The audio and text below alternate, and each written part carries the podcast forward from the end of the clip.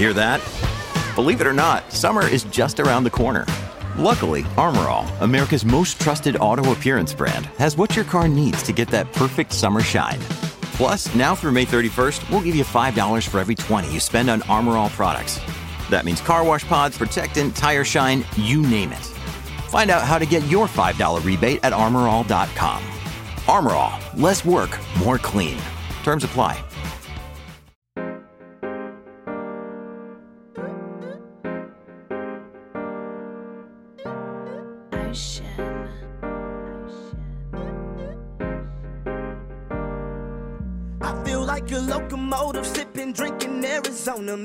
Just around the corner. Did a lot in California. Can't wait to drop this on you. Yeah, they gon' have fun with that. Smash like Songam and my songs gon' break through like a running back. Hello and welcome to the podcast that is always up to speed with Formula One. My name is Mark Hamilton, and not joining me today, my friend, my neighbor, my colleague, my frenemy, my resident op, Mr. Daly, and that's because it is a holiday Monday up here in Canada. At least I believe every province celebrates uh, some iteration of a holiday. Here in British Columbia, it is BC Day, but we still got a ton of stuff to talk about, despite the fact that it's the summer break. There's some interesting news and there's some interesting gossip out there, and thought we might as well sit down and go through this. If I sound a little bit tired, I went very hard this weekend. We were at the beach multiple days. We were at the pool. I ate way too much Syrian food, but I'm in a good state emotionally, just trying to prepare for the fact that it's back to the grind tomorrow. Although, again, a short week, Tuesday to Friday, not too bad. I know Mr. Daly is also cooking up something very cool that I think he's hoping to release on the podcast feed on Wednesday. And then we'll be back on Friday for our typical news show. And then next week, we're probably going to be dropping finally, finally, MotoGP 101. So, from the top, as always, big shout out to the race weekend, the entire team over there. If you're interested in subscribing, Collection 2 is in production as we speak. And if you do subscribe and you use Scuderia Pod as a promo code, you will save 10%, which is pretty cool. Racing exclusives, of course, are our major partner when it comes to furnishing our fantasy league with our top prize. Big shout out to Tees and the entire crew in the Netherlands at Racing Exclusives. Of course, they are one of the premier resellers of F1 memorabilia. Of course, a lot of it is race used or it is signed, and all of it comes with a certificate of authenticity, which is pretty darn cool. A reminder as well getting closer and closer. September, October, November. We're now about three and a half months away from our November 18th watch party at my house. We will be doing a live screening of the Las Vegas Grand Prix at my house. And I'm sure that for 99.5% of you, that is irrelevant because you don't live in Vancouver, British Columbia. But if you do, or if you're interested in traveling here, as I know a few of you are, uh, we will be hosting a very cool watch party and all the food and all the drink will be provided presuming assuming you provide a nice $30 contribution in the form of a donation to the Canadian Mental Health Association an organization that is very near and dear to my heart. As i said in our twitter feed a couple of days ago we also need your help. We need your help. We are in the process of putting together the outline for our Power Units 103 episode with Charles Saloom. But what we want to do with this episode is make it a mailbag type episode. But rather than you simply sending us a message via DM or WhatsApp, whatever the case might be, we want you to reach out and we'll coordinate for you to send us a voice note because we'd actually like to play the voice note on the show. We feel that would be kind of a cool, cool way to kind of present the questions and give people the opportunity to be on the show and just make it a little bit more inclusive. It's kind of like harkens back to the olden days of ESPN talk radio and things like that. But we're excited about that. And if you have a question, uh, please, please, please reach out because we'd love to get you on the air. Also, I want to call this out again. It's probably about a week old now, but August 1st represented the 23 year anniversary of Valentino Rossi scoring his maiden Premier Class victory, which was at a very wet Donington Park in the UK.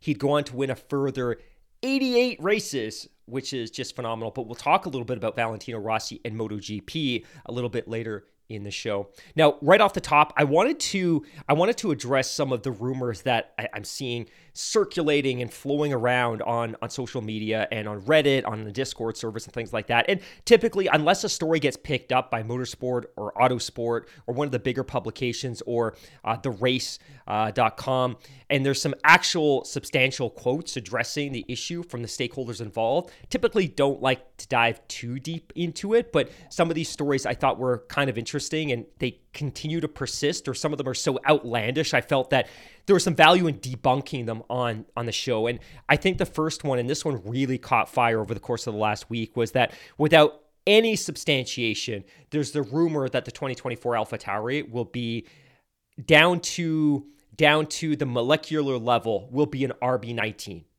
and that people are panicking like how can they do this why would they do this and i think the first thing to consider here is that one Nobody has said that that's what they're going to do. And furthermore, the the regulations strictly prohibit that from happening. That if you look at the chassis and you look at the aerodynamic surfaces of a car, they're all considered listed team components, which quote unquote are components whose design, manufacture, and intellectual property is owned and or controlled by a single competitor or its agents on an exclusive basis. There is no way for them to sell those components on to what is effectively a competitor, even if they fall under the same corporate umbrella. So the likelihood of AlphaTauri showing up with an RB19 next year is is very very low. These are listed team components, and a lot of this regulatory language uh, arose from the early years of the Red Bull Toro Rosso alliance when they were effectively doing exactly that, which was basically borrowing the chassis. And I think even before the, the newest set of regulations, there was a lot of really strict language about this because you didn't want to see somebody selling on a car in its entirety because of what that would do to competitive balance. So there are certain components within a car that, yeah, for sure. You know what? You want to buy a gearbox from a competitor. You want to buy the rear suspension from the team who's also supplying you with a power unit. Go for it. But there's certain things like the floor, the aerodynamic surfaces in the chassis that need to be developed internally, or they can be developed by a contractor, but on an exclusive basis, meaning that those parts are being developed only for you. So I just I, I wanted to kind of play that down a little bit because while I think the iteration of the Alpha Tauri or whatever it's called that's going to come to the track next year will be closer in nature to the RB20 than the AT04 is to the RB19. It won't be because they're going to be breaking all of these regulations and incorporating all of these listed team components. There are a variety of components that you can buy from a competitor and incorporate into your car. And for whatever reason, the AT04 has some Red Bull components, but it doesn't have the full catalog of parts that it could purchase purchase. And I think that that's going to be a no brainer, that there's going to be increased synergies between the two teams. And I think Alpha Tauri, or what, again, whatever it's going to be called, is going to be more predominantly based in the UK than it has been historically. And I think they'll borrow whatever they can from the parts catalog out of Milton Keynes, where the Red Bull factory is. But I would not expect there to be an RB19. I also pulled up a really cool article from the race.com back from, I think, 2020 and this article was really written in the shadow of the the pink mercedes scandal. I don't want to call it a scandal. I, I still don't think that was as uh, as crazy as, as maybe some people thought it was but there's a, a couple of quotes here that i want to pick up on that kind of speak to speak to the ltc regulation definition and what teams can and can't do when another team has a really good concept or a really good formula right? That we're seeing this now where obviously red bull has some distinct advantages from from the rest of the field. And we're seeing their concepts being borrowed by the other teams. And I, I, think that's a natural progression that either you look at what a competitor is doing and you simply borrow that concept, or your engineers eventually come to that conclusion through simulators and wind tunnel work, anyways. But again, this really cool article from the race.com a couple of years ago, they write, well, the LTC definition sets clear boundaries for the design and manufacture of such components. The rules also attempt to eliminate outright copying. The rules accept the principle that it is permissible to be influenced by the design or concept of the competitor's LTC using information that must potentially be available to all competitors, but there are limits to this. The regulations state that such information can only be obtained at events or tests with reverse engineering also outlawed. Reverse engineering is defined or is defined as four processes which are listed and, and, it references a specific article of the regulations that A, the use of photographs or images combined with software that converts them to point clouds, curves, surfaces, surfaces or allows CAD geometry to be overlaid onto or extracted from the photograph or image. B, the use of stereo photography. Wow, this is a tough word. Let me try that again. The use of stereo photogrammetry 3D cameras or any 3D stereoscopic techniques. C, any form of contact or non contact surface scanning. D, any techniques that project points or curves on a surface so as to facilitate the reverse engineering process. And then the article continues effectively, this means that it's not permitted to use advanced 3D modeling techniques of scanning of physical parts to gain precise measurements to facilitate reverse engineering. There have been such suggestions in the past that, uh, well, oh, sorry. There have been suggestions of such activities in the past with Mercedes team principal Toto Wolff suggesting earlier there that an unnamed rival was scanning his cars both inside and outside of the garage. So it, it's it's interesting that the the the regulations effectively account for the fact that the boring of concepts is going to happen, but they make it pretty difficult by outlawing all the very technical ways in which you could get precise measurements of all of those aerodynamic surfaces. So all of this rambling, which is on been going on for about five minutes now is is just to kind of calm those fears that look you know what the AT05 again whatever it's called will not be an RB19 clone but it will probably borrow more heavily from the RB20 than the AT04 does from the RB19 and again when I say borrow I mean specifically those parts that can be purchased as per the regulations of the of the program of the sport. The the other thing that I would be very considerate of here and everyone listening to the show knows that I despise, like fundamentally despise that Red Bull is allowed to have two teams. On a 10 team grid, it is infuriating. It is one of the things that makes me most angry about this sport. And to be honest, sometimes almost to the point where I want to walk away that look, if if a if a team can own a second team on a 10 team grid, like that's that's not okay because effectively we have a 9 team championship, but I think one of the reasons why teams like Ferrari and and Mercedes and some of the other bigger outfits haven't protested more loudly about AlphaTauri, Toro Rosso in the past is because they've largely been irrelevant to be totally honest, from a championship perspective, they've typically been irrelevant, and the bigger teams have been able to take points off of them, which has benefited them in the Constructors' Championship. And I think if you're Mercedes and you're Ferrari, for instance, and you look at Toro Rosso and you say, hey, look, they're going to be a bottom seven, bottom eight, bottom nine team, and they're not going to be taking championship points off of us, and they're not going to be taking constructors' prize money away from us. Do we really care? Because the alternative is they could be sold to a bigger independent outfit that could make them super competitive, and then all of a sudden we have to compete against them.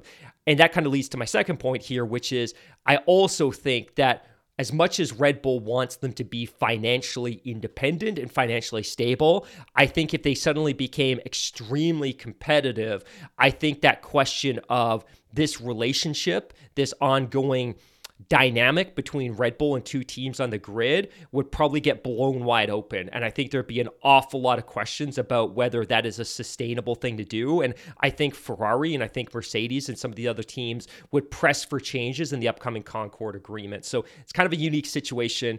I despise it, but I also don't expect that there's going to be an RB19. One, because the regulations wouldn't allow it, and two, because I think a suddenly hyper competitive AT05 would probably compromise Red Bull's ability to hold on to two teams on the Formula One grid. A couple of other things that have surfaced a lot this week, and I thought were useful to reference. Speaking of AlphaTauri, um, it's widely reported, um, although there's no specific quotes, that Yuki Tsunoda is going to sign a new contract extension with AlphaTauri. I don't know if that's going to happen before the end of the season. Again, if I'm Helmut Marko, uh, obviously let the season play out, pursue the contract at the end of the year. Um, Zhou Guanyu is expected to sign a new contract with Audi Sauber uh, at the end of the season. Also, Charles Leclerc, it's been suggested, has agreed to a new contract, which is possibly worth up to three years uh, as an extension to his existing deal. That's being widely denied by Ferrari. At the same time, Carlos Sainz earlier this week was linked to a pre contract pre contract contract with Audi to make the move at the end of 24 or possibly even at the end of this year. He's now denied that, and his camp has suggested that they have every intentions to stay with Ferrari. With respect to both of those rumors, Frédéric Vasseur has come out and said that, hey, we very much intend to talk to both of our drivers, but we won't be having any contract extensions until the end of the year. And then the only other really interesting, kind of newsworthy, gossipy rumor mill nugget was that Juan Pablo Montoya was on a Spanish sports talk show earlier this week, and he dropped a couple of interesting nuggets that I, I, I thought people might be interested in hearing. One is that he is very, very confident that Formula One will be in Madrid in 2025. He he doesn't speak to whether that would be at the expense of the existing Spanish Grand Prix, whether this would be an incremental race, or whether it would come at the expense of another race on the calendar. But he's very, very confident it's going to be coming to Madrid in 2025. But he indicated that the reason it's possible is because that F1 Liberty was very close to linking a deal to bring the Formula One calendar to Central America to Colombia, and that due to some shenanigans in the negotiation process, those negotiations fell apart very close to the end. So again, none of this is official, but I thought it was interesting that Juan Pablo Montoya was on Spanish TV talking about these uh, specific circumstances. Okay, a couple of other things before we get to the news. If you are a fan of collectibles, of course, a couple of years ago, Funko Pop released a Lewis Hamilton and a Valtteri Bottas Funko Pop. I have the Lewis one looking over me right now. But good news, they're going to expand their F1 collection. Max and Checo Funko Pops are coming soon. I think we would expect to see those probably early in the fall. I've got a pretty cool chart here, and typically we do this at the beginning of the show. We compile a bunch of charts just because we think they're interesting and we want to pass that on.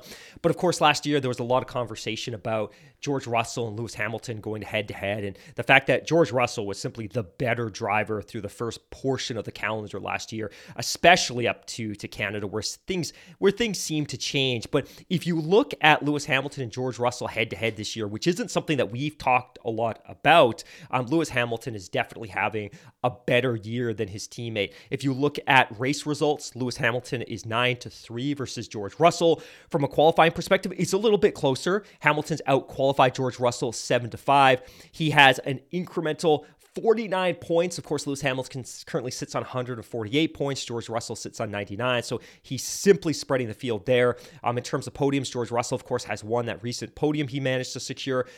Lewis Hamilton has four podiums. Best race finish this year, of course, George Russell was that third. Lewis has had a second place finish and highest grid position. Uh, Lewis Hamilton was first, and of course, George Russell was second. Uh, Lewis Hamilton year to date has zero DNFs, and George Russell has two. Of course, at least one of those was uh, was largely due to driver error. So interesting to kind of reflect on their performance year to date, especially given the fact that there was so much noise and so much clamor midway through the season last year because George Russell was so significant significantly outperforming Lewis. Of course, that was in the immediate shadow of the 2021 Abu Dhabi conclusion. And you know what? Maybe Lewis Hamilton would be forgiven, even as a professional, um, if it took a little bit of time to work through work through some of the emotions stemming from the outcome of that race. But that said, again, too, they were both in a brand new car, a brand new chassis, and sometimes it takes a little bit of time to get used to that. Another chart here that I have from F1 Charts again at F1 underscore charts. We always like to give credit where credit is due the most percent of laps led in an F1 season. So we know Max is having a, a, pretty dominant season so far. Max Verstappen, so far in the 2023 championship, has led 78.3% of all Formula One Grand Prix laps. To contextualize that in the history of the sport, Jim Clark in 1963, racing for Lotus, led 71.5% of all laps. Nigel Mansell in that dominant 1992 season, immediately before, of course, he jumped over the Atlantic Ocean and went to Indy to win another championship. Nigel Mansell in 1992. And I remember watching these races like it was yesterday with my grandparents in their kitchen. 67% of all laps. Sebastian Vettel in 2011 with Red Bull led 65.2%. Michael Schumacher in 94. Surprising he's maybe not a little higher up this list, but Michael Schumacher in 94 with Benetton led 61.8% of all laps. Michael Schumacher in 2004, a decade later with Ferrari, led 60.9. Sebastian Vettel again, 2013 with Red Bull led 60.5%. Lewis Hamilton, it's funny, we talk about those years of dominance with Mercedes, but again, he always had that, at least up until the end of 2016, he always had that very close rival in Nico Rosberg to take some of those take some of those laps led away from him. But Lewis Hamilton in 2020, of course, that was the COVID shortened year, 59.1% of all laps led. If you look at 1953, Alberto Ascari with Ferrari led 56.8%. 1998, Mika Hakkinen 56.7%. Again, that was from at F1 underscore charts. Uh, another cool chart here that I wanted to share before we get onto our news story is the mid season break, and this is from F1 Stats Guru, the mid season break points gap between the first and second driver on the grid. And I want to contextualize this just to show you how dominating Verstappen has been this year. If we go back to the year 2010, so again, this is kind of as the V8 era is starting to wind down, Mark Webber was leading the championship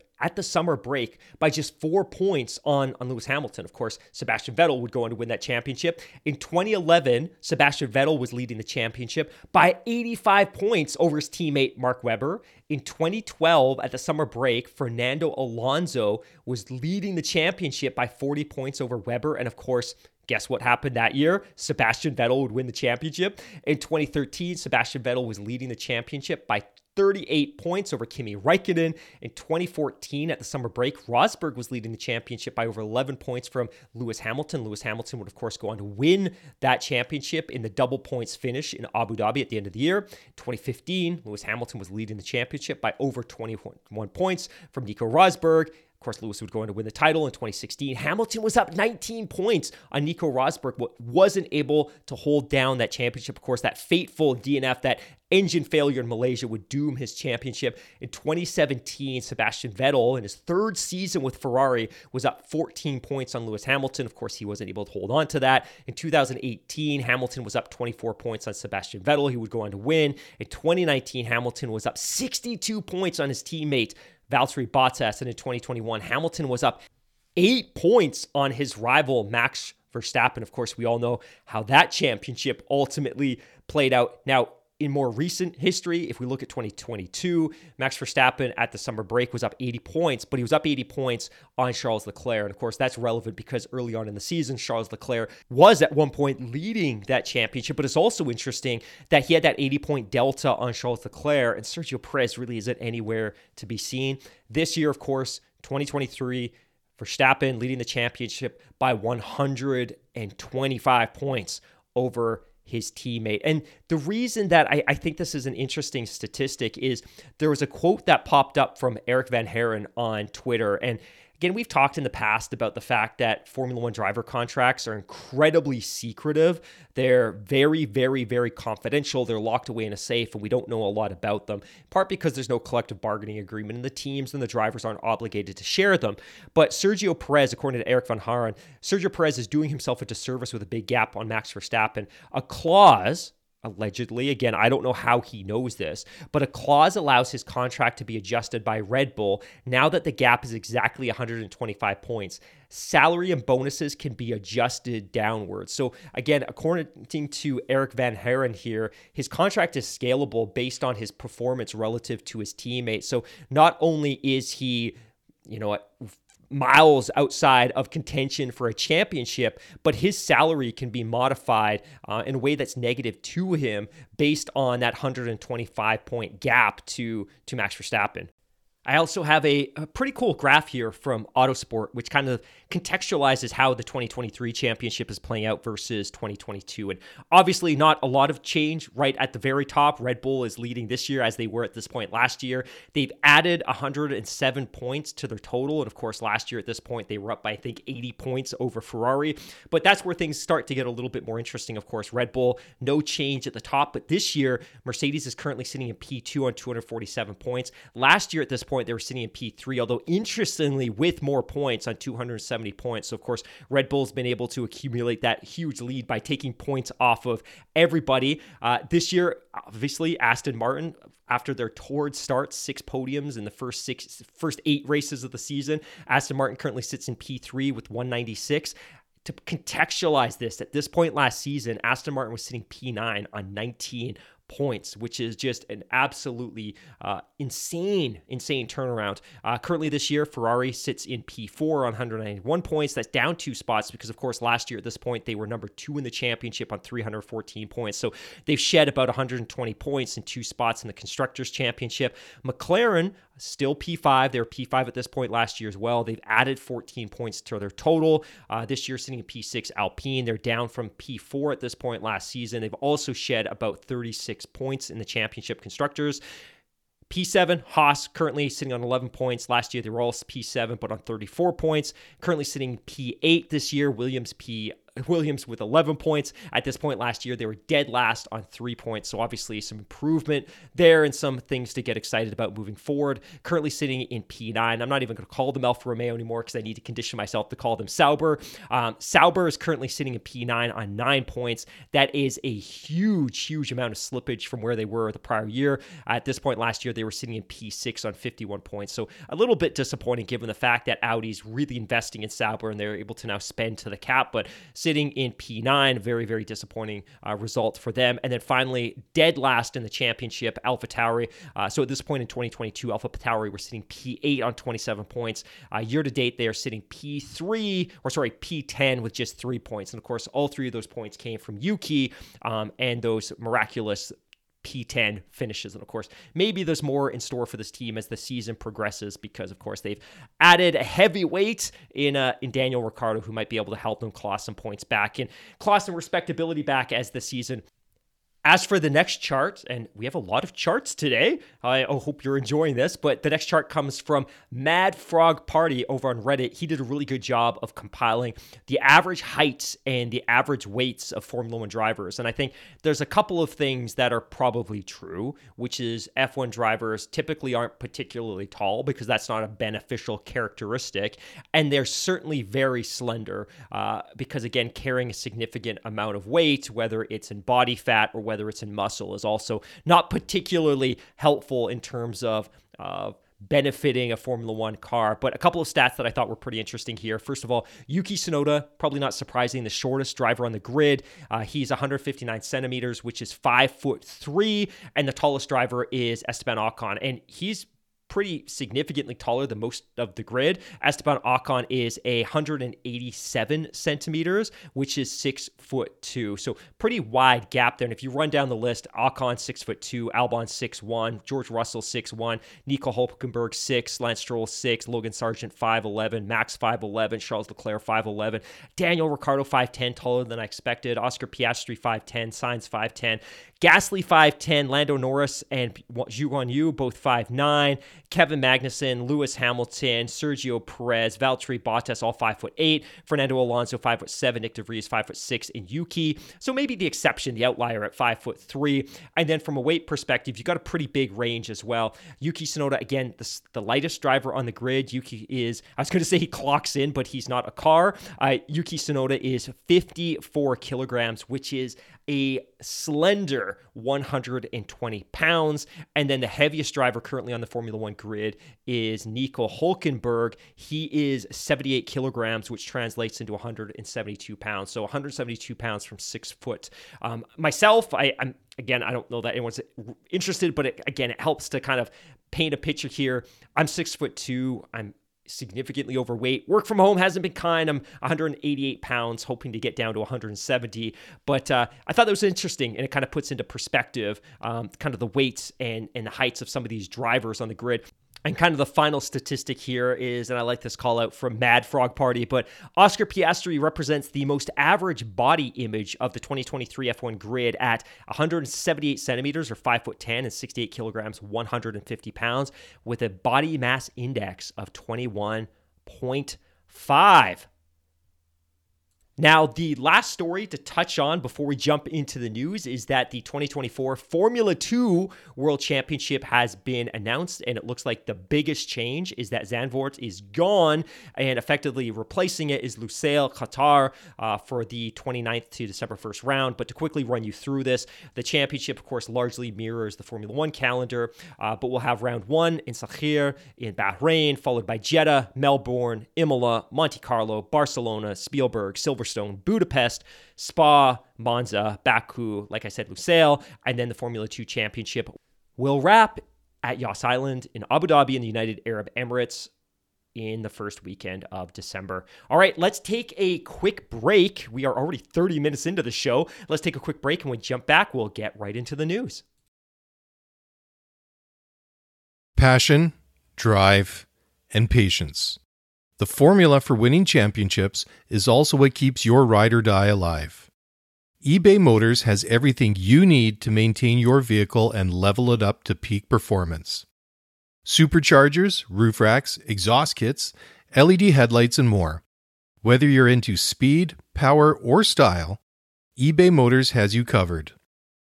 With over 122 million parts for your number one ride or die, you'll always find exactly what you're looking for. And with eBay Guaranteed Fit, your part is guaranteed to fit your ride every time or your money back. Because with eBay Motors, you're burning rubber, not cash. With all the parts you need at the prices you want, it's easy to make your car the MVP and bring home huge wins. Keep your ride or die alive at ebaymotors.com. Eligible items only. Exclusions apply. When you need mealtime inspiration, it's worth shopping Kroger, where you'll find over 30,000 mouthwatering choices that excite your inner foodie. And no matter what tasty choice you make, you'll enjoy our everyday low prices, plus extra ways to save, like digital coupons worth over $600 each week. You can also save up to $1 off per gallon at the pump with fuel points. More savings and more inspiring flavors make shopping Kroger worth it every time. Kroger, fresh for everyone. Fuel restrictions apply.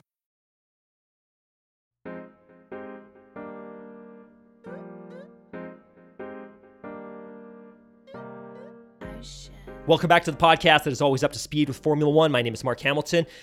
Again, it's a holiday Monday up here in Canada. We're taking it a little bit chill. We're a little bit relaxed. We're having a little bit of fun. I'm by myself today. Daly's enjoying the day with his fam out doing picnicking, kayaking, foresting, whatever people do. But now it's time to get into the news. And the coolest or most interesting story, I think, this week comes from Forbes.com. And Forbes has a fantastic article, and I will absolutely link this to everybody on our Twitter feed. But Sam Cooper also does a really good job of summarizing what the story is about. And over the last year, you may have heard us drop the name Calvin Lo. Calvin Lo is an alleged and I say alleged because that's an important part of the story, but he's an alleged Hong Kong based billionaire, and he claimed multiple times over the past year that he had a big stake in Williams. And curiously, nobody ever tried to substantiate that, but he alleged to have a piece of the Williams team. But furthermore, he claimed that with his massive wealth, that as a billionaire, he was going to back the creation of an 11th or 12th team on the F1 grid. Now, according to Sam Cooper, and I'm going to read here from Sam Cooper's article on planetf1.com, Calvin Lo, a former prospective F1 team owner, has been outed as an alleged fraud by Forbes, who claims he lied about his wealth and F1 involvement. The Hong Kong based businessman surfaced last year with claims he was using his billionaire dollar fortune to secure a place on the Formula One grid. Speaking to multiple publications, including Planet F1, Lo claimed he already had an existing involvement in the Williams team, which of course proved to be complete fabrication, but was in fact looking to go a step further. He was not alone in that interest, with multiple outfits such as Andretti looking for a spot. Unlike the American team, it seems Lo doesn't actually have any money to back that up. Continues Sam Cooper. Lo claimed he made his money through R.E. Lee International, which he said was the world's largest life insurance broker. And as recent as July 24th, a press release circulated to the media stating he was backing one of the teams bidding for a new place on the F1 grid. However, his world would explode when two days later, a Forbes investigation revealed that he was not actually a billionaire at all and had never had any prior involvement in the Williams Formula One team, right? Sam Cooper. According to Forbes, their investigation actually began when Lo invited their reporters to his Hong Kong office to discuss whether he should give them access to his books in order for him to be considered for a spot on their list of the world's billionaires. Sam Cooper continues, as it transpires, Lo had actually been working for two years to get himself on the list. The problem was he was not rich enough. According to Forbes, the valuation of R.E. Lee International is closer to 60 million. And as for his other companies, the question is, do they exist at all? And the Forbes article opens like this desperately faking riches inside a Hong Kong businessman's outlandish efforts to get on the Forbes billionaire list. It continues For years, Calvin Lo has relentlessly pitched himself as a globe-trotting billionaire financier, philanth- philanthropist with a world class collection of champagne, homes on three continents, a fleet of exotic supercars, and investments in a five star hotel and an F1 team. Great story. Too bad it's mostly fiction. And if you're interested, this is a really great article, and I recommend you all check it out. And I'll make sure to link to it on our Twitter feed. But it wouldn't be the first time that F1 had gotten into bed with somebody that proclaimed to be extremely wealthy, but all of that was a mirage. It was all fictional. It was all fabricated. But at least Forbes managed to out him before this uh, this relationship proceeded any further. But a pretty cool story nonetheless. The next story here is from motorsport.com and it's written by Jonathan Noble. And Jonathan Noble writes Bandwagon F1 teams prompted collapse of Williams CapEx push, says Toto Wolff. And he continues.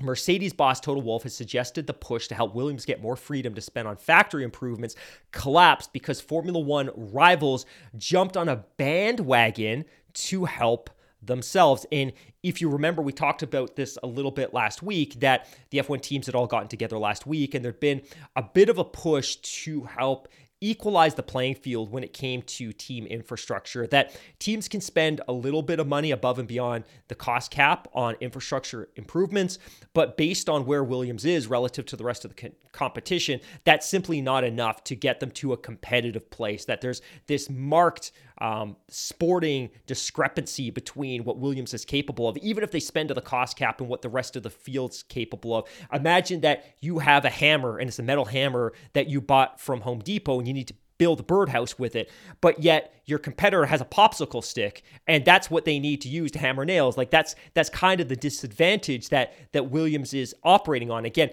fundamentally their problem due to decades of underinvestment and mismanagement. But again, the entire purpose of the most recent Concord Agreement, and the financial regulations, the cost cap, were to equal kind of equalize the playing field a little bit. And the cost cap alone isn't enough.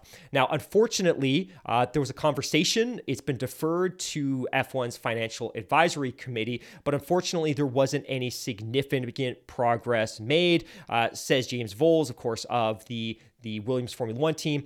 It's unfortunate and it's disappointing, frankly, that we're in a situation where, again, that meeting, I would, argue, went around in circles, if nothing else. And to a certain extent, it will do because everyone in that room wants to make sure they're not losing out relative to everyone else. Uh, the article continues why the capex discussions came up is that a team and this is from Toto Wolff uh, why the capex discussions came up is that a team williams said their infrastructure is subpar and they wouldn't be able to catch up with trivial things like machine equipment and up to the technical things like simulators. That was the starting point of all discussions. And then as a consequence some teams jumped on that bandwagon to say but actually we would like to have a little bit more capex as well. And that number went from 50 million to 60 million 70 million 90 million. And suddenly it was like free reign and why don't we change the capex levels? But there's no reason to do that, I think there's one team that we need to treat differently than all the others, which of course is Williams. So again, one of those situations where teams recognize that there's a sporting discrepancy, but anything that they can do to modify um, an amendment, a change, a regulation to benefit themselves, they're going to do it. And and I, I kind of get it, but it's just unfortunate that you have this team that is at such a, a, a market disadvantage relative to the rest of the field that it's going to be very difficult for for them to to catch up in a in a meeting way, full way. Uh, Toto Wolff actually continues. He says, "We came up with a list. Some of the big teams said we don't want a list. If Williams gets stuff, we want to have stuff, and that was simply shut down. We need stability of regulations on financial relations, and you need to be able to have a business plan that is valid and not a free reign every two years. We could change the goal packs on capex. Uh, so that's why this was the end of the capex discussion. But maybe we will find a solution for Williams. So ultimately, the conversation has been deferred, like I said, to the financial advisory committee of Formula One. That's really just a consulting group. I don't know that anything meaningful is going to come from that. But ultimately, I think there was some promise, some hope that there could be some sort of policy introduction to give Williams a little bit more breathing room so James Vowles and teams could invest in uh, some of their infrastructure to make them a little bit more competitive. Uh, ultimately, I think that's going to be very difficult to achieve in terms of getting consensus from the rest of the teams. And unfortunately, at this point, it doesn't look like that's going to happen anytime soon. Now, talking of Toto Wolff, and this is another article from motorsport.com and also Jonathan Noble, but according to Toto Wolff, Red Bull has opened up another quote unquote advantage with their latest F1 upgrade. Of course, they've been bringing uh, some not insignificant upgrades in recent races. And of course, they're entitled to. They can continue to develop and build on that car as much as the cost cap allows and as much as they are able to derive information from CFD and the simulator and things like that. But says Toto Wolff, I don't know whether our dominance was similar or less, of course, referring to the hybrid period, um, as I think we had years where we did it in the same way, but at least we had two cars that were fighting each other, he said, after seeing Verstappen pull clear in the Belgian Grand Prix. So that caused a little bit of entertainment for everyone, and that's not the case at the moment.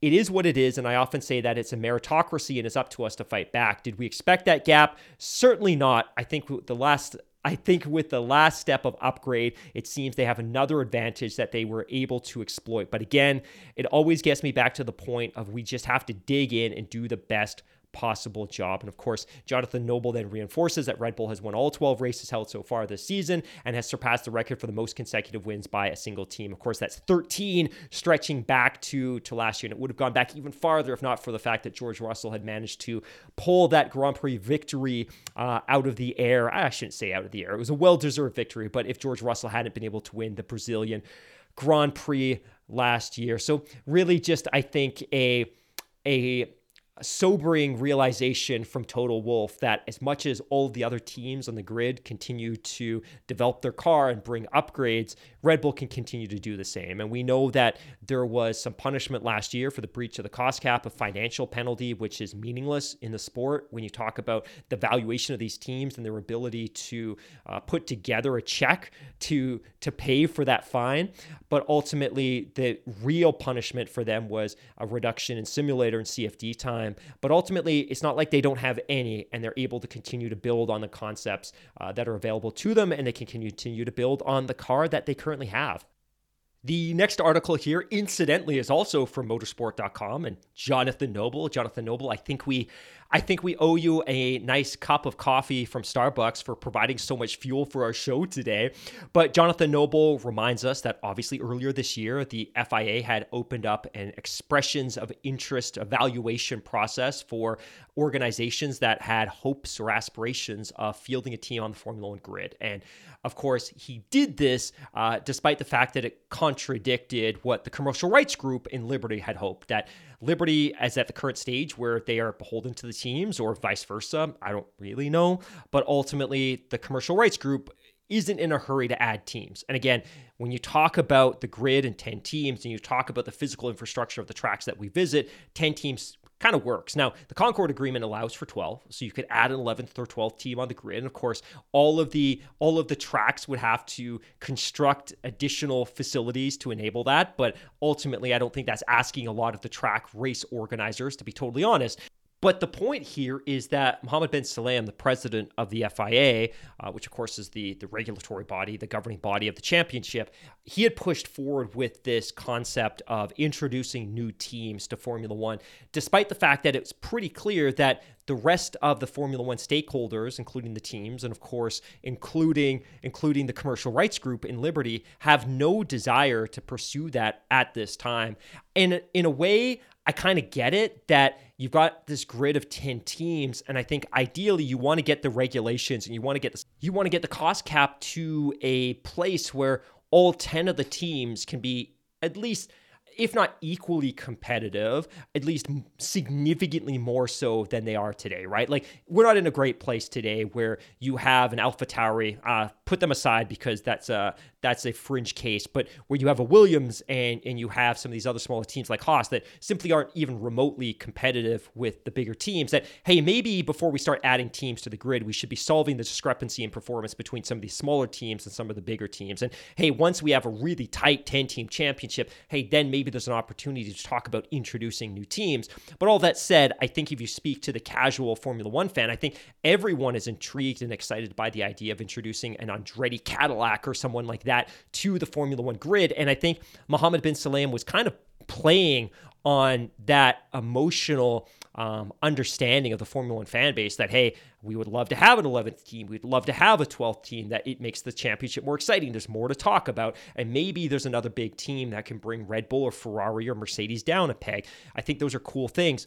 But the reality is, he initiated this process without any without any involvement or input from from Liberty. And of course that puts Liberty in a tough position because they clearly have no desire to to add a team at this point but it adds significant pressure to them because all of a sudden there's this application process through which organizations are are committing and investing their time. And ultimately the FIA is going to come to some sort of uh, perspective on those applications that eventually, at some point later this year, they're going to come forward and say that, hey, as the regulator, we like this bid or we don't like this bid. But I think we have every reason to think that they are going to say, hey, we want to move forward with the Andretti Cadillac bid. I think there's every reason to think that that's going to happen. But the reality then is, what what kind of position does that put Liberty in? That Liberty says, we didn't want to proceed with this process. You did it against our wishes. And now we're going to be backed into a corner where we have to decline this and we have to look like effectively the bad guy. Now, we had expected that the FIA was going to come forward with their recommendations a little bit sooner than they had. Uh, the original deadline for the applications was supposed to be the end of June. This has been pushed back a number of times because the FIA, at least according to Jonathan Noble, wants to ensure that it conducts a very, very thorough analysis of all of the entries, which is good because I think in the past we've haphazardly let anyone on the grid. Re- regardless of their financial wherewithal. So that's a good thing. Uh, but writes or says Mohammed Ben Sulayem, we extended it being the deadline because some of the teams requested some time and you don't want to exclude them. You have to be flexible. We are not yet over with it because we have to be very careful with making a decision. It's a big process and I don't like to be rushed because the decision has to be very, very clear. Um, says Jonathan Noble. Asked when a decision could be expected, Mohammed Ben Sulayem says, not far away. I think four to six weeks. We need to do it right. We are talking about big investment from people. We just have to wait now for the next six weeks to see what is the plan. I have no doubt that FOM will do the right decision. They know what's better. Uh, ben Sulayem then said there are between five and six applications, with three of four of them being very serious. Now, the interesting thing about this article, and we've talked about this topic ad nauseum, like nothing I'm saying right now is something that you haven't heard before. Uh, but I, I, think one of the interesting acknowledgments here is the potential for legal action. That if I'm Andretti Cadillac and the FIA has put forward this bidding process and I submit my application and I go through the entire exhaustive process, and then ultimately the FIA approves my application and makes a recommendation that we proceed with it, and that FOM and Liberty declines or says, hey, we will have a conversation, but we're going to negotiate the anti dilution fee, does that potentially open up a legal threat? And, and it's very interesting here because Mohammed Ben Sulayem actually acknowledges that. And he says, What if one of the applying teams takes us to court? They can if we say no to them. And he continues, It's not about me. I am only implementing the rules.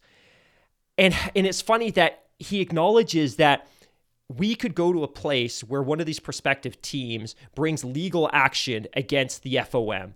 But the reality is, it's it's very self-inflicted because had the FOM and Liberty and the FIA been on the same page, maybe we wouldn't have gone down this page. And I totally get it that if I'm Andretti Cadillac and the FIA says, "Hey, we're opening up this expansion process, uh, this this opportunity to add additional teams to the grid," and I do everything they say, and I submit all the paperwork, and I let them into the factory, and I let them meet all the executives, and I open up my bank accounts, and that ultimately FOM just says, "Well, no, we were never going to do this to begin with," and there's a legal route that I could pursue to force my way onto the grid. I'm going to pursue that, but ultimately, it's just a terrible look to Formula One one that if this ultimately manifests itself into a situation which is in the courts, it's just a terrible look. And ultimately, as as much as I don't necessarily agree with the reasons why FOM is is so reluctant to add teams. And I, I think a lot of that is because they're functionally indebted to the teams and they want to do right by the teams who are ultimately the backbone of the championship. Um, I'm open to having a new team. If one, we can continue to close the gap in terms of the competitive balance of the existing teams. And I too, I also totally agree that the existing anti-dilution fee is a joke. And it was based on the reality on the ground three years ago.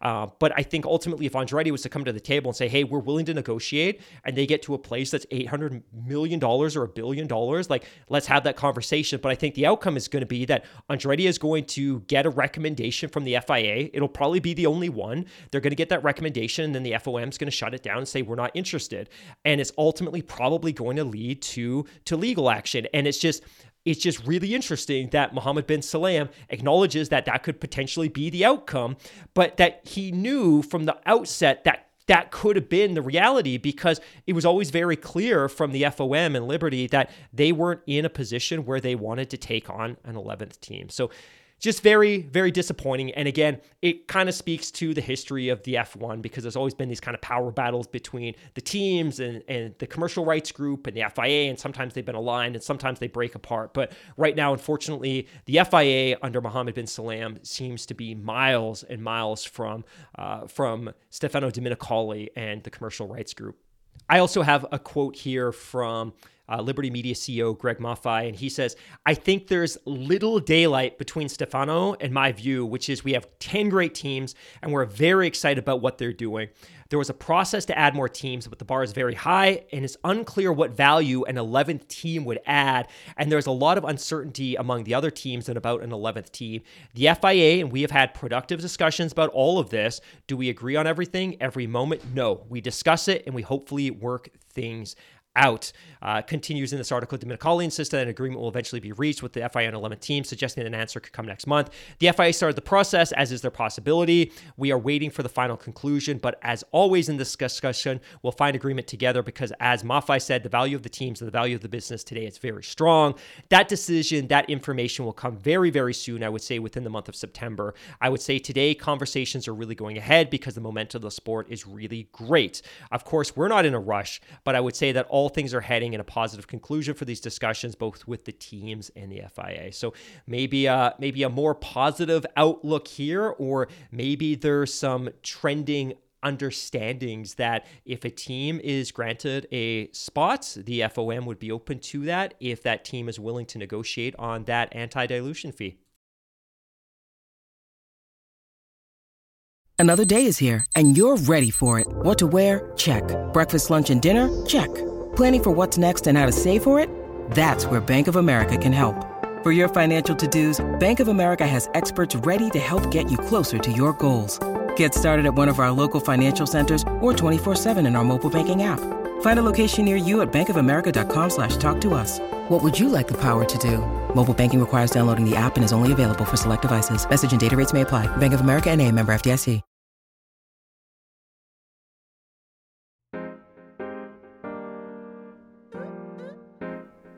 The next story, uh, like the idea of an 11th or 12th team in Formula One, the next story has been around for ever.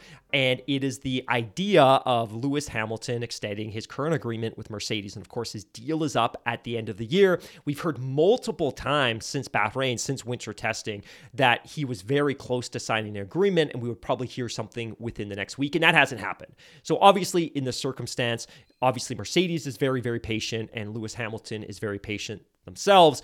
But when questioned about the fact that no agreement has been reached earlier this week, Toto Wolff said, I'm doing everything I can to make him stay. He continues, I think there is no need to persuade him. He knows about all the goodness, and although we struggled with this car this year and last year, he will be part of the resurrection of the team. Continues Toto Wolff, Lewis has become a friend, and over the years, we've gone through difficult spells and very good moments. We celebrated many championships and we had discussion amongst ourselves, which were not always easy. But today, he is just a friend. He's an ally. He's the best racing driver in the world, and I'm very proud of being part of his career.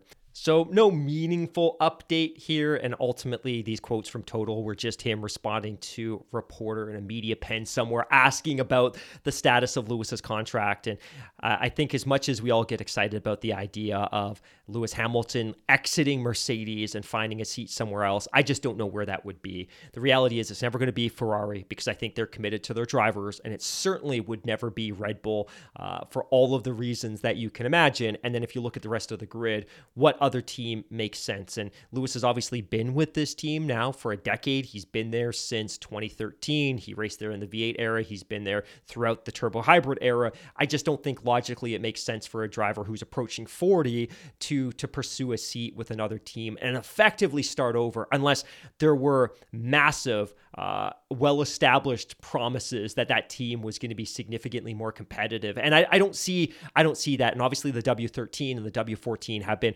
wildly disappointing by by any measure. Uh, but I think he probably still has significant confidence in this team. And I also don't believe that there's another team on the grid that one has the capacity to pay him what he's potentially looking for.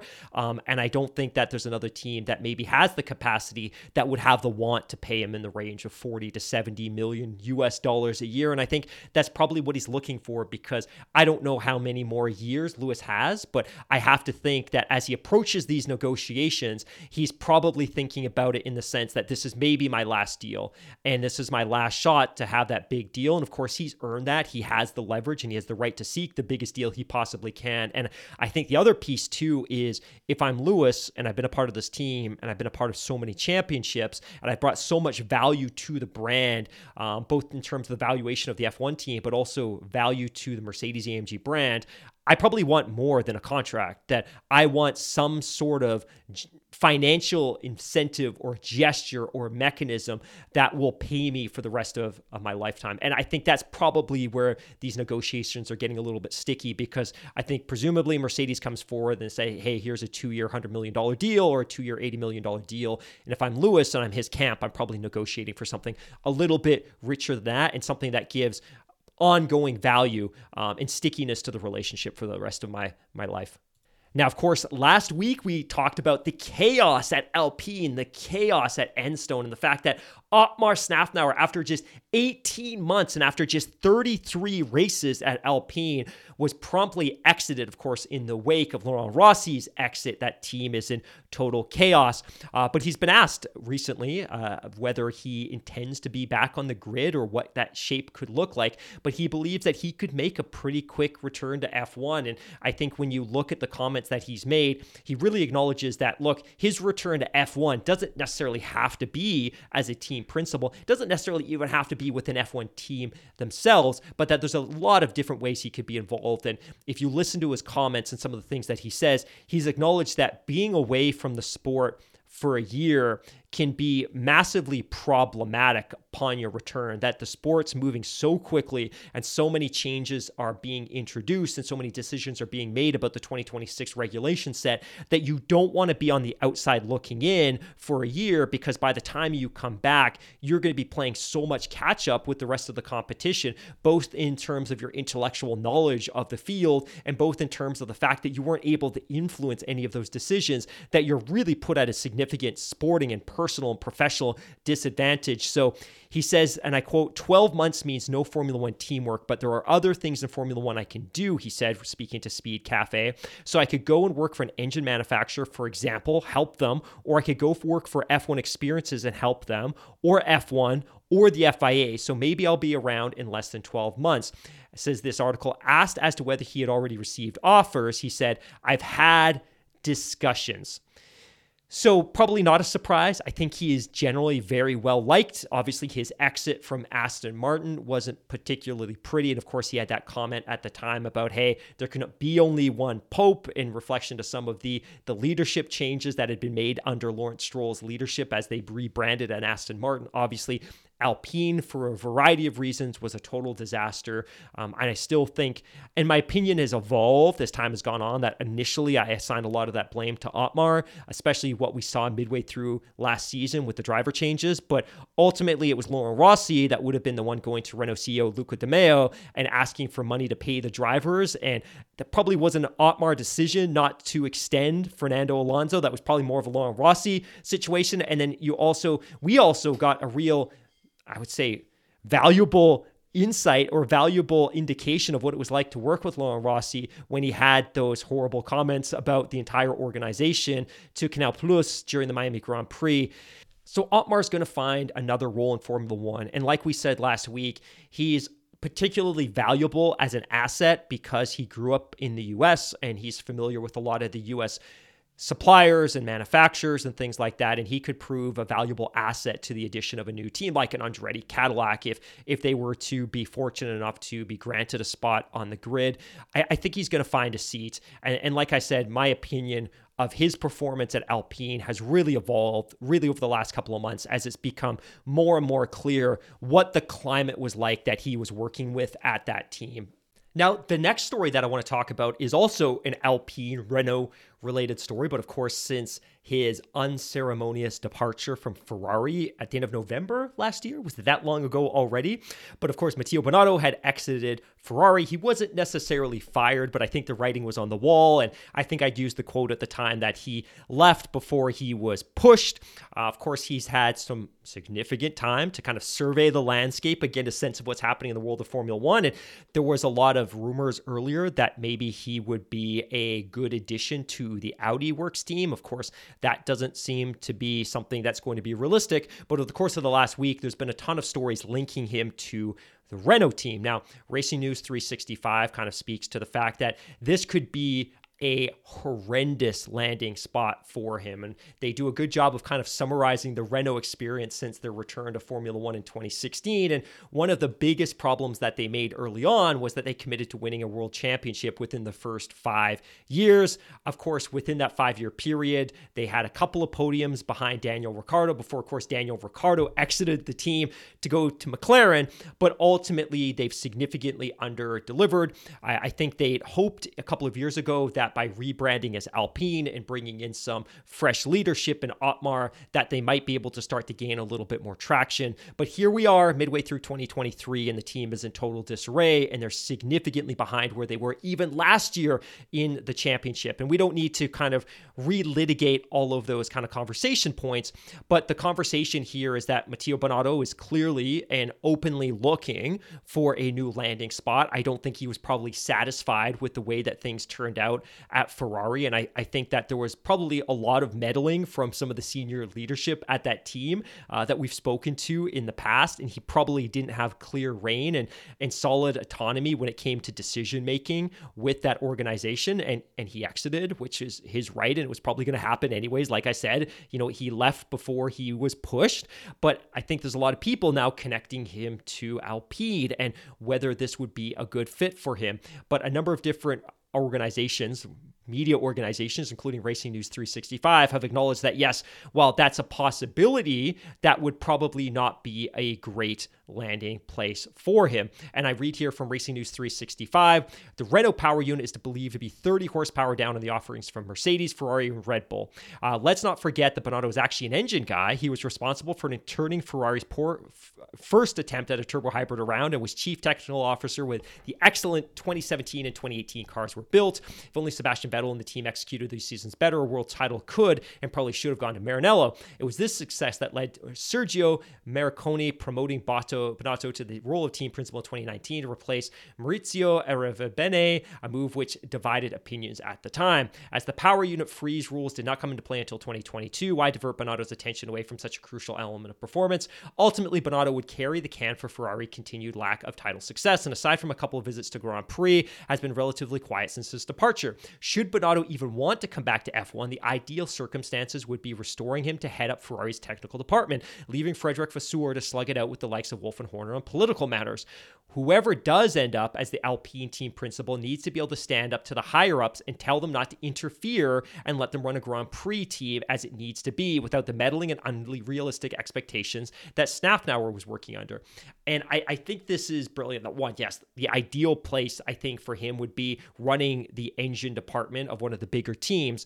Uh, but ultimately, I think the challenge that he had at Ferrari ultimately was that playing the political game externally within within the ecosystem that was F1 against the other team principals and against the FIA and lobbying and, and lobbying the commercial rights group wasn't his strength. And internally, I don't believe he had any success. And again, when we talk about uh, interference within that organization, I think that there was increasing interference in 20 and 21 and and 22 because there was questions about the team's decision making around strategy. And I think as the exposure of Formula 1 became greater and greater there was internal pressures uh, that were mounting as well because of the team's lack of championship caliber success. And ultimately I think he was a victim of a number of different things. But I think one of those was he simply was in a position where he could go to John Elkann and some of the other executives at Ferrari and tell them to back off that I need the autonomy and the authority to run the Formula One Grand Prix project on my own without your meddling. And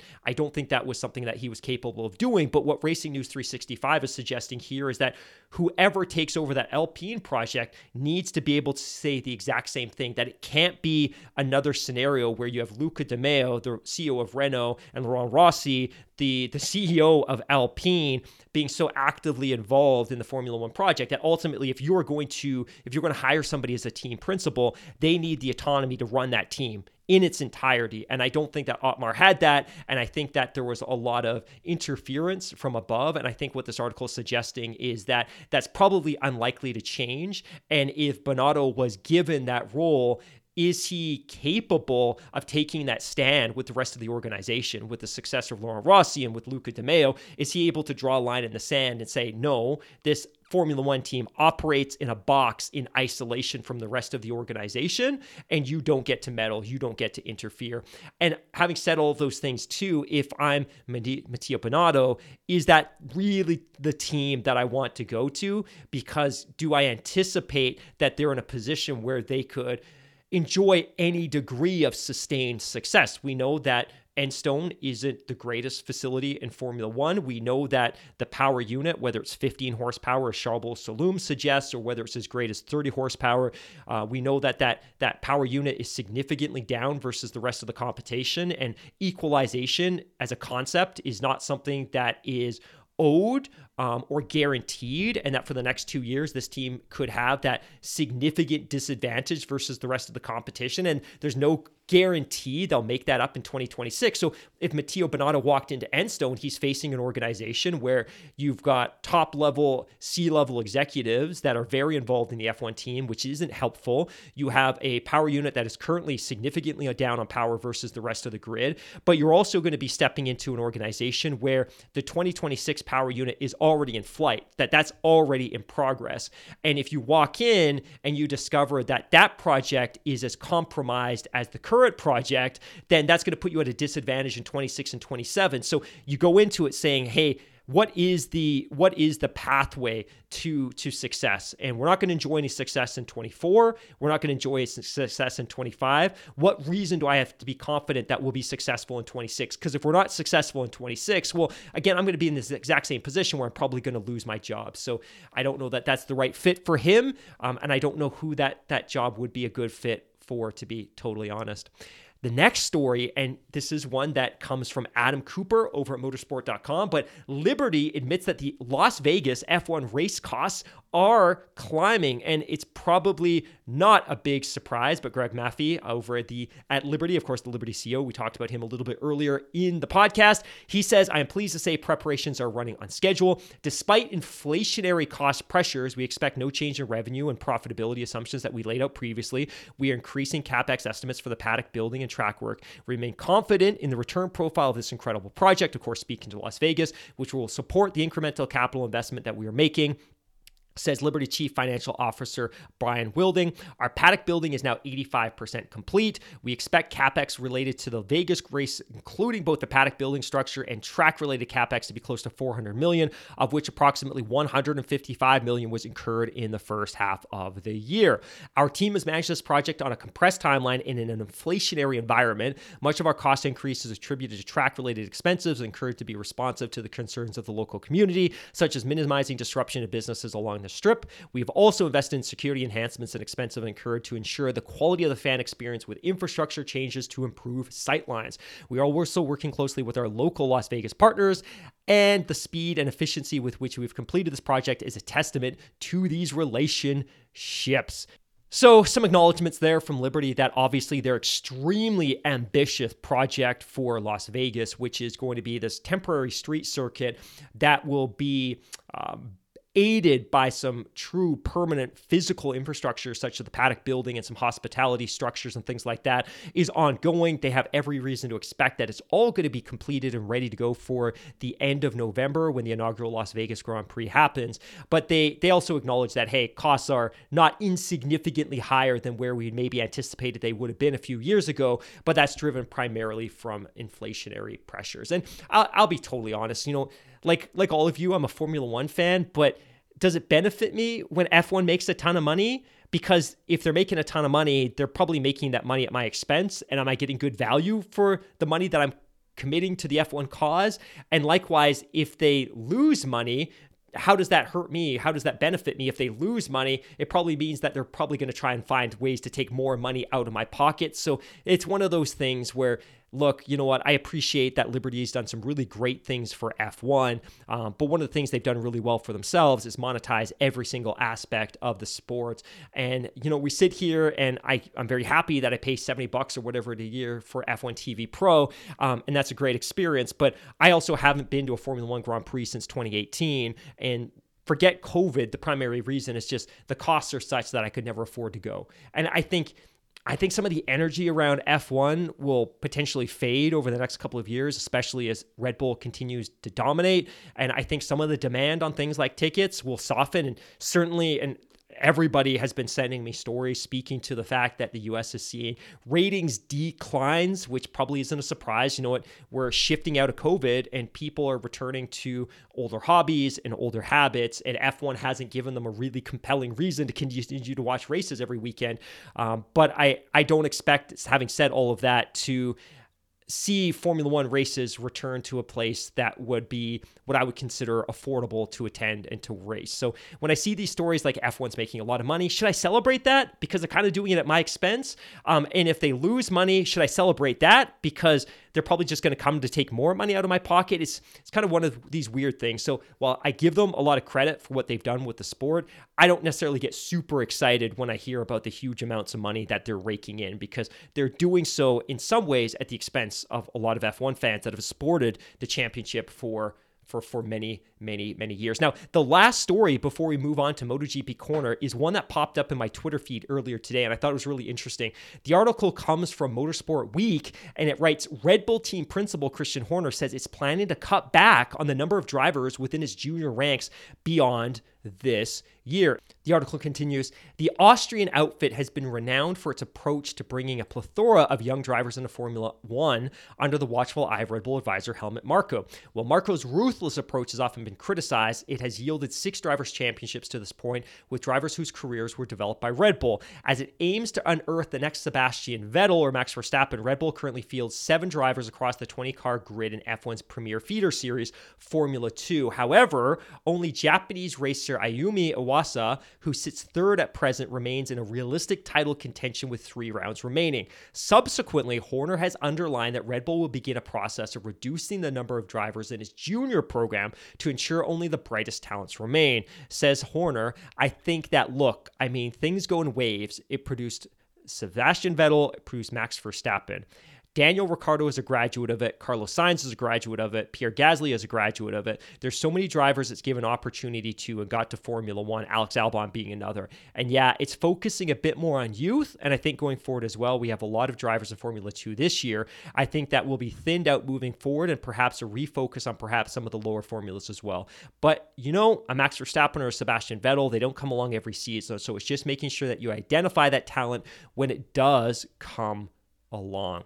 So interesting that Red Bull, who of course been renowned for the amount of money and resources they commit in their driver program, is speaking openly and candidly about limiting the amount of investment that they make. And of course, this goes back to the need to have a second F1 team. They probably don't. They they absolutely shouldn't, but it is interesting that one of the things that's been the hallmark of their program has been their driver academy, and they're now speaking to the fact that hey, we're going to thin it out. But having said that, if you look at the if you look at the current lineup of their teams, Sergio Perez is not a Red Bull Academy driver, and until recently, Nyck de Vries was not a Red Bull Academy driver, and of course, Daniel Ricciardo is back. Of course, he was a part of the Red Bull family for a very very long time, but I think we've seen Red Bull pivot in recent years to openly having conversations about recruiting non-Red Bull Academy drivers to to pilot their cars, and that was something that would probably have been unfathomable five or six or or seven years ago. So just an interesting story and an interesting acknowledgement from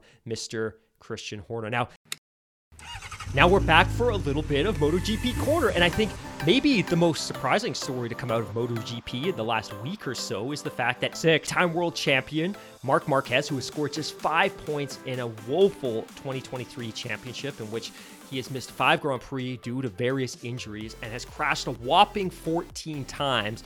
Marc Marquez has acknowledged that he probably will be back with the factory Honda team next year. Now, maybe that shouldn't be a surprise because, of course, he is under contract for that team, but I think there was every reason to think that there would have been room for negotiations to exit that deal simply because Honda's been so atrocious this year. Obviously, they've had chassis issues and power unit issues every type of issue you can imagine, but says Marc Marquez. Now, of course, if I'm here, then my tension is yes, I will ride for Honda. We are working for the future in the Misano test. We will try the 2024 bike and then we will see more. We will understand more where we are.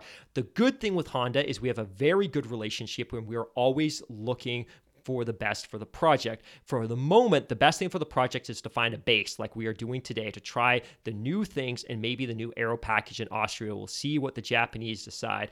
Always we have a good relationship and always we are doing our best for the project. So oh, it's it's it's one of those things, right? Where this is a guy who came into MotoGP in 2013 and ran off back to back championship. Like imagine that as a rookie to walk into MotoGP and win a championship is is ridiculous. And followed up in 2014 with another. Of course, he didn't win in 2015. That was the year it went down to the wire between the two Yamaha drivers. But then he just runs off a flurry of championships after that 16, 17, 18, 19. And it's really only been since 20 and COVID and the succession of injuries that he's had that it's been really from a personal performance perspective, his career derailed, but now it's also combined with the fact that he has arguably the worst bike on the grid, despite the fact that Honda historically has been renowned for providing some of the most rich resources in the championship. So, again, I, I would love to see his career restored, and I think the sport desperately needs a competitive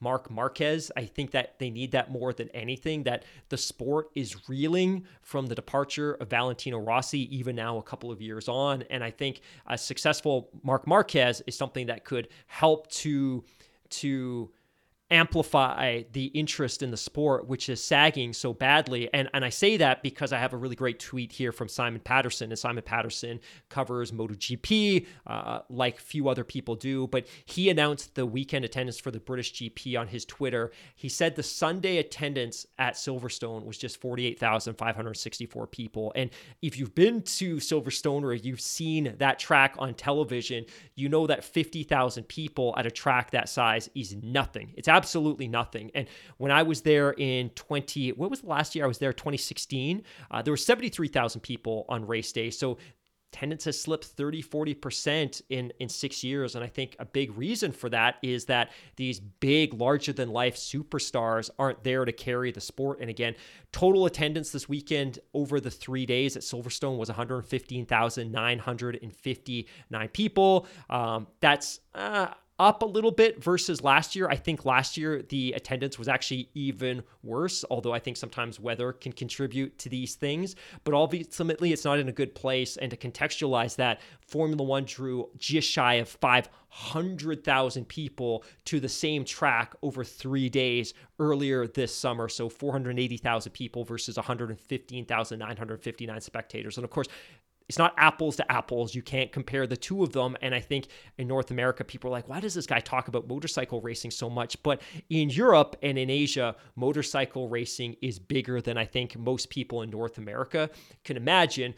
But when a major legacy event like Silverstone can't draw people, that's a real problem for the sport. So hopefully it'll improve. Hopefully Marc Marquez rekindles his ties with Honda. Hopefully Honda's 2024 bike is a marked improvement over this year. Hopefully Yamaha can continue to improve and hopefully some of these bigger manufacturers can really put a fight to Ducati in 2024 and mix up the championship a little bit. So, having said all of that, I'm going to wrap up the show. We're an hour 15 in. Thank you for uh, thank you for tuning in and letting me ramble for a little bit here. Uh, I know the show is a little bit dicier than normal, but I just wanted to make sure that we were able to get a show out. Uh, if people were interested in some of the news, some of the gossip, some of the rumors, I want to make sure we had the opportunity to go through those. Like I said, I think Daly's working on something special that he's hoping to drop maybe early this week or maybe next week. It's going to be Australia themed as a bit of a tease. We'll be back on Friday to do our weekly news show, and then maybe next week we're going to drop MotoGP 101. That is recorded, it's in the book. We're just trying to find the right time to place it during the summer break. So, with all of that said, I hope everybody has a wonderful week, and we'll speak to you again soon. Bye for now. I feel like a locomotive, sipping, drinking Arizona. Mixtape just around the corner. Did a lot in California. Can't wait to drop this on you.